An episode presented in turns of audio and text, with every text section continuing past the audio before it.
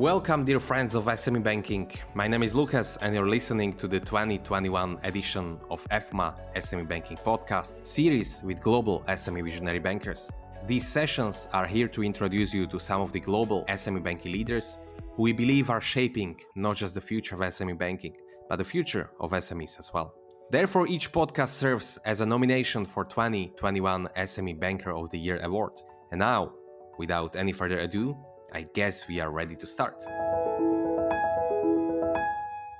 Very well, and our next nominee is Jesse Weinberg, who is the head of the SME customer segment at First National Bank of South Africa.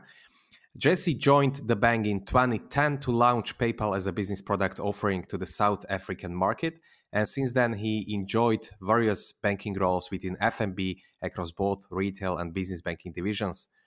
Notable achievements include leading FNB SME to be awarded the Best Global SME Bank Award for 2020 by IFC SME Finance Forum, as well as being awarded the Best SME Bank in South Africa and Best SME Bank in Africa for 2021 by Global Finance Magazines. Jesse holds commerce degrees in business informatics and an MBA from IE University in Madrid. Jesse is passionate about entrepreneurship and technology and the role that banks can play to help developing SMEs in Africa, ultimately addressing both unemployment and inequality. So Jesse, welcome. Very thrilled to have you among the nominees for 2021 SME Banker of the Year award. So any further comments, what do you do when you are not dedicating your 100% to F&B? Thanks, Lucas, for having me. And really glad to have made the nominee list. When I guess on a personal note, if I'm not working, I'm trying to be outside the office as much as possible. So whether that is any outdoor activities, running or hiking or mountain biking, I just love the outdoors. So because I spend so much time in an office, I guess I've just always got a craving for some sense of adventure, and also combining it with exercise at the same time is something really exciting for me. Jesse, we have actually prepared a number of questions for you as for all the nominees. So let's dive into it straightforward. Let's start with a very short intro of you as a banker. What led you to banking and business banking in particular? So I actually joined FNB on a slightly different angle. So originally when I joined the bank, it was through a Forex opportunity or a Forex payment opportunity. And it was when FNB or First National Bank was the first South African bank to partner with PayPal to enable South African businesses mainly to be able to withdraw money from a PayPal account or their PayPal wallet into their bank account.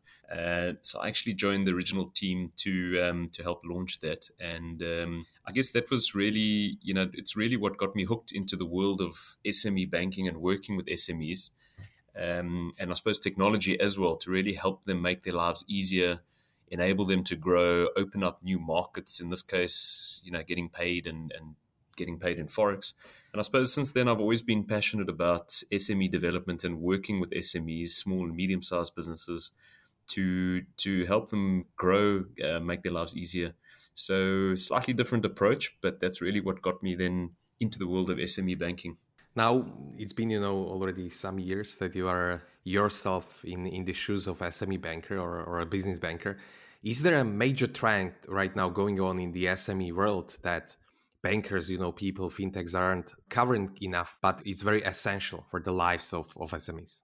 I think there's two that come to mind. There's two main areas. In fact, both of them are well known, but I think that many people aren't going into enough depth into the topics.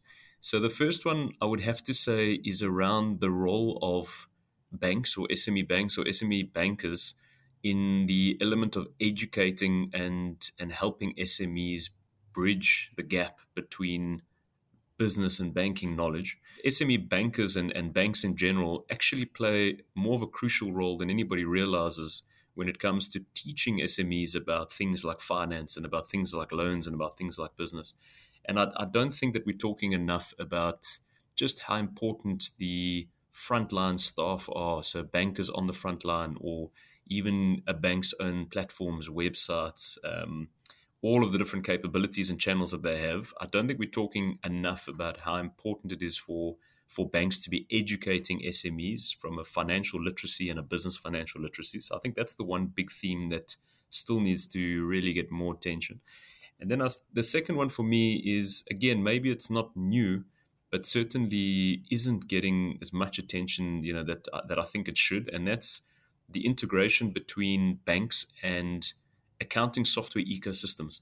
So what we're seeing a lot now is that as banks, we can do more in terms of lending in the future.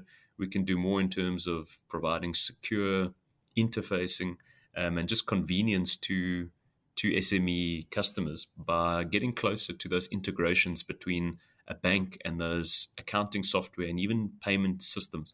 So both of them sound like they're not new, but certainly some of the new elements of it, I guess, almost touching on open finance. You know, there's a whole world of lending that lies ahead in the future when it comes to seeing and sharing, let's say, data that sits inside a small business's accounting software. So there's many initiatives now, obviously, in play of just what it means to maybe originate bank lending from accounting software. All that data actually sits there. And I think in time, you know, with these conversations getting better and better, SMEs might get access to a whole different type of lending on data, which is very valuable and can actually, you know, make lending, like, lower the losses in lending and actually increasing the levels of lending to SMEs. Mm-hmm. In your nominee profile document, among the key changes in needs of SMEs, because this is, you know, highly connected as well, what you just mentioned in the previous question, you highlighted technological disruption and its impact to customer experience or the speed of services delivery among those key changes in needs of SMEs. And obviously, these expectations are being set out of the banking industry, and SMEs then expect the same kind of experience from a bank. But do you think it's feasible that a bank or financial institution can keep a pace with change that is happening in tech industry or e-commerce, who are setting these type of trends? Yes, I definitely do believe they can. Banks can do it. You know, the thing that comes to mind on a question like this is about putting yourself in the shoes of your customers. So almost every employee that works for a bank is actually also a customer of that bank. So it's easy to put yourself in the shoes of a customer, because every day that I'm using our banking services or the banking app, and if I see something or hear something that I don't like, I can raise that as feedback almost immediately just because I work for a bank. But I guess the point is that it's more difficult to put yourself in the shoes of an SME or a business customer. And so to your question, absolutely banks can keep up with the technological disruption and the pace. But what it does require is it requires banks to put themselves in the shoes of those customers. And if they're business customers, it just means that a bank has to do even better at really using empathy or really immersing themselves in that customer's world and understanding how the customer is seeing the solutions from a really customer-centric way. You know, walking through a market, spending more time with customers, even through laboratory environments. It's more and more critical to take that customer-centric approach. I think that's one way of keeping up with that change. And then I think the second part is there's no doubt that banks in any large or even older organizations have to get really analytical about what they can solve and what they can't. So what capabilities they really have versus what's feasible or even not feasible to build themselves. Maybe it'll take too long. Maybe they're just not equipped. Maybe there's too many legacy systems. And those gaps really need to be analyzed to determine whether strategic partnerships are something that should be explored. So it doesn't make sense if you've got limited development resources or capabilities in your organization, and you are now trying to compete with another, let's call it even a fintech or a software provider or a technology disruptor, who their entire focus and their entire purpose is that particular area of expertise. Then you need to explore whether you do want to compete with somebody like that or whether you want to find a way to form a strategic alliance or a strategic partnership. And it's very much connected to even to the next question that I have here as key factors for an effective leadership, where you described clearly empathy and perspective as the key ones, especially, you know, for leading your team. Now, can you highlight a specific situation when these two played an instrumental role?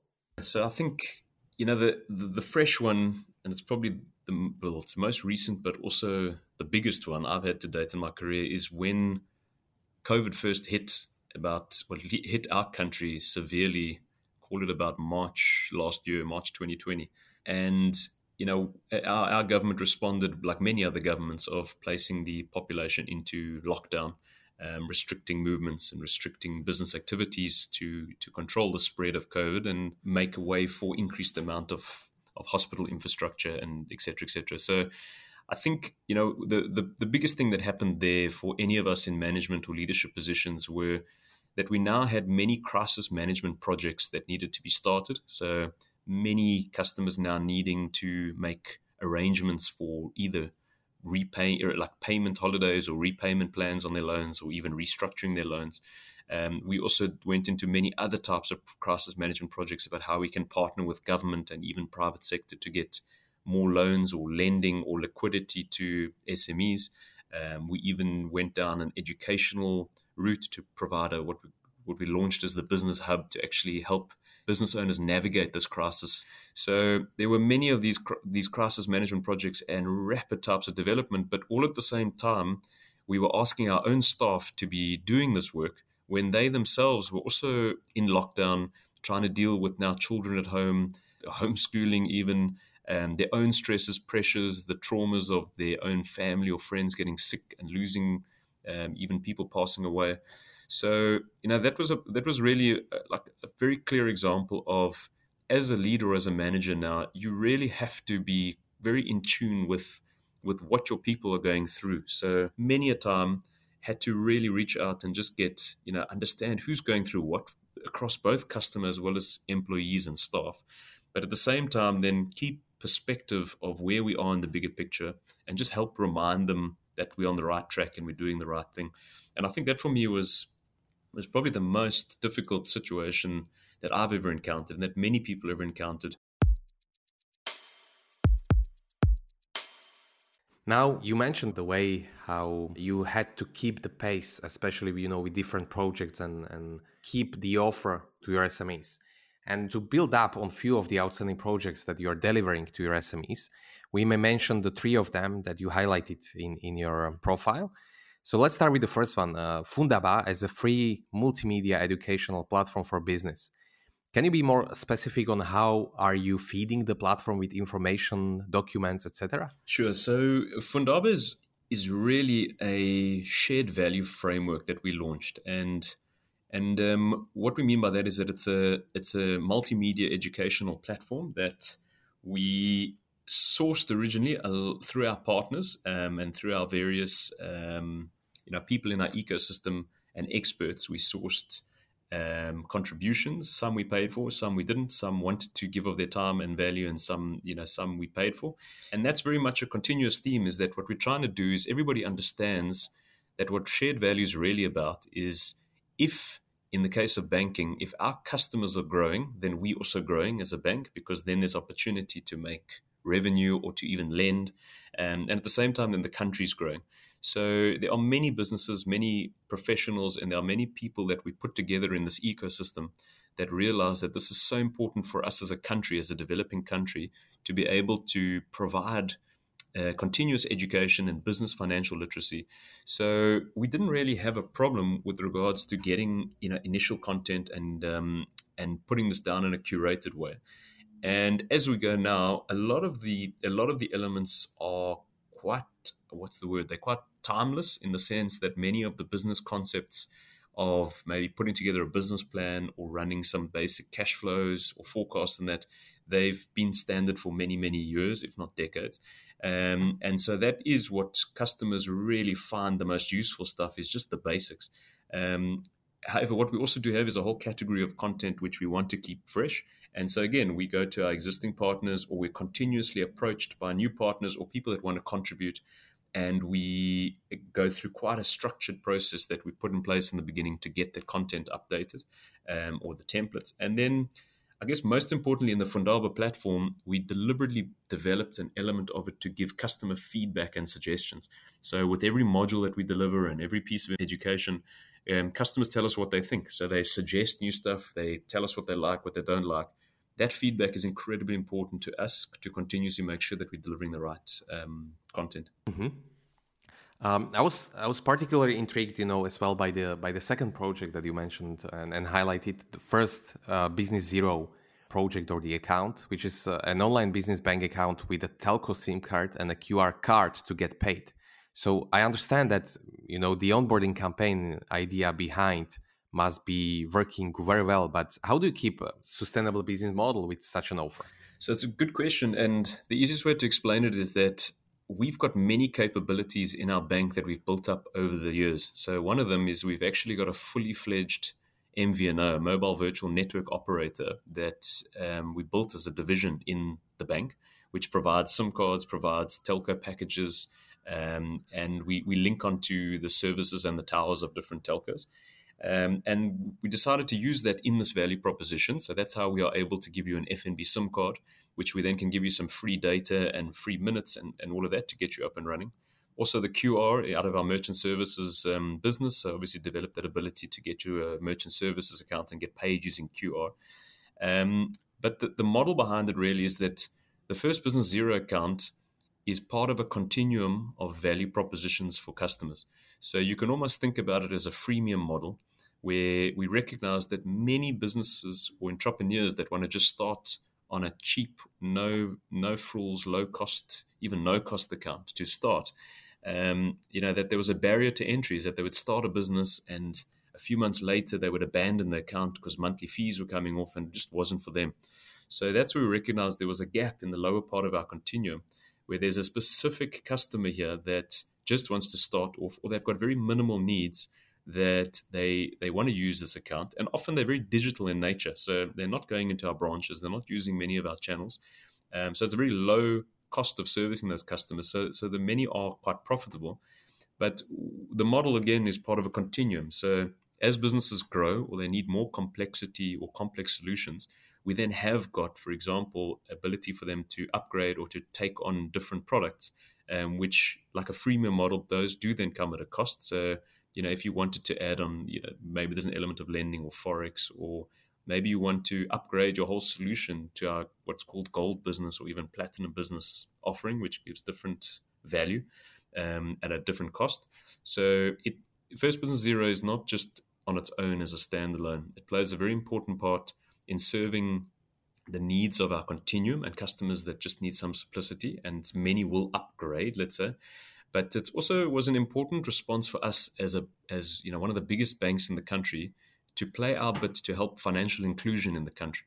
So we recognize that we also have a responsibility to provide and enable access to cheaper banking, specifically for very small micro businesses that have never had a bank account before. And this is like the first step in the ladder for them to get into business banking. The third project that you highlighted was something that is, I would say, a global trend in the solutions offered to businesses by banks, and it's the integration of Sage as an accounting ERP software using a secure API for your customers. So you can share any insights on how was the decision process of why have you chosen, especially this partnership? What are the key benefits, let's say, compared to either other partners in the market or on-demand development as a white label solution, or even, in-house? Yeah, so it's actually a really interesting topic and a question, because to give you some context, we also have our own in-house accounting software suite still called Instant Accounting. We also offer Instant Payroll software, Instant Invoicing, and these we offer for free as part of just if you get any FNB account. But what came into our decisioning was we evaluated from a really customer-centric perspective, what does the average small and medium-sized business in South Africa use every day when it comes to their accounting?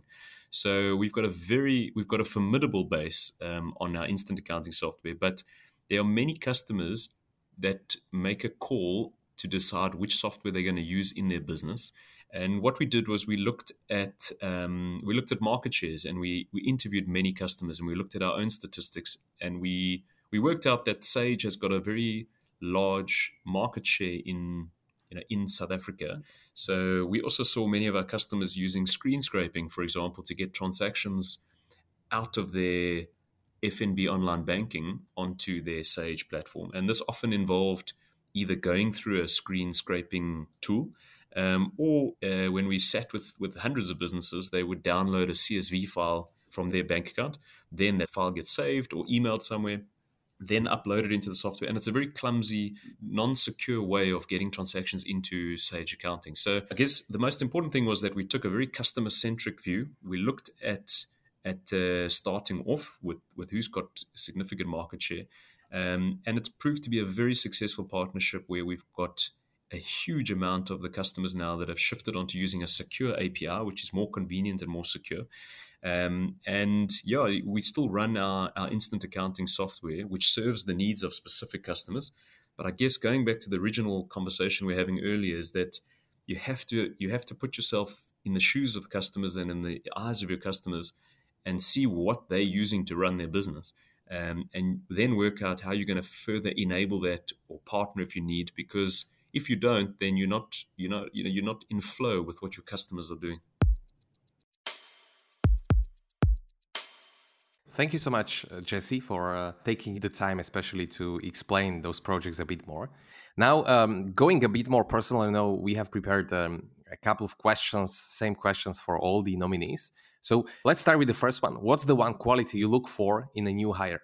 So it's a tough one to just pick one, but I think if I were to just pick one, it would be reliability. I think reliability in this day and age is incredibly important. I think that it comes down to reliable people that follow through, that do things within the right timelines, and actually follow through and get stuff done. Mm-hmm. Now, second question. What's your go-to productivity trick? Definitely an afternoon run or a workout, just to clear the mind, energize the body. And I find that it gives me a second wind going into the afternoon or to the evening if I need to work. So, yeah. Very good. What's the one thing you've learned never to do as a leader? So I think never take myself too seriously. I think what's really been clear to me is that especially in this world, you've got to be humble, and you also have to be curious. You have to be able to pivot your thinking and not take yourself too seriously. If you could only have 3 apps in your smartphone, which would they be? So I'd have to say the first one would be the FNB banking app. Not because I have to say that, but just because I think I can't imagine having to go into a branch anymore. And I just our app is really loaded with features that I do spend a lot of time on it, either booking flights, paying people. So the banking app, WhatsApp, it's just never ceases to amaze me how integrated all of us are in our lives around WhatsApp. So I think from a communication point of view. And then Google Maps. I was thinking about it the other day. I can't imagine a world where you couldn't just go on your phone anymore and quickly type in an address and never have to worry about reading a map and getting there. If you could trade the positions with anyone for one day, who would it be? So maybe it'll be a popular answer and cliche, but I would have to say Elon Musk. I think that it fascinates me, the work that he obviously does, but also what he's achieving. And I would just love to see it through his eyes of what that typical day looks like, and just some of the conversations. I think it must be mind-blowing. And that's been Jesse Weinberg, head of SME customer segment at First National Bank of South Africa. Jesse, thank you very much once again for having you with us today. It's been a huge pleasure to get to know you, your role at FNB, and the effort that you're trying to do in the SME banking space a bit more. Well, thanks very much for having me. It's been great to be here. Thank you all for listening to us today, and I hope we were able to bring you a bit inspiration, insights, and fun. Wishing you all a wonderful day, and stay tuned for our next nominees and next episodes. These sessions are brought to you by AFMA as part of our global SME banking community.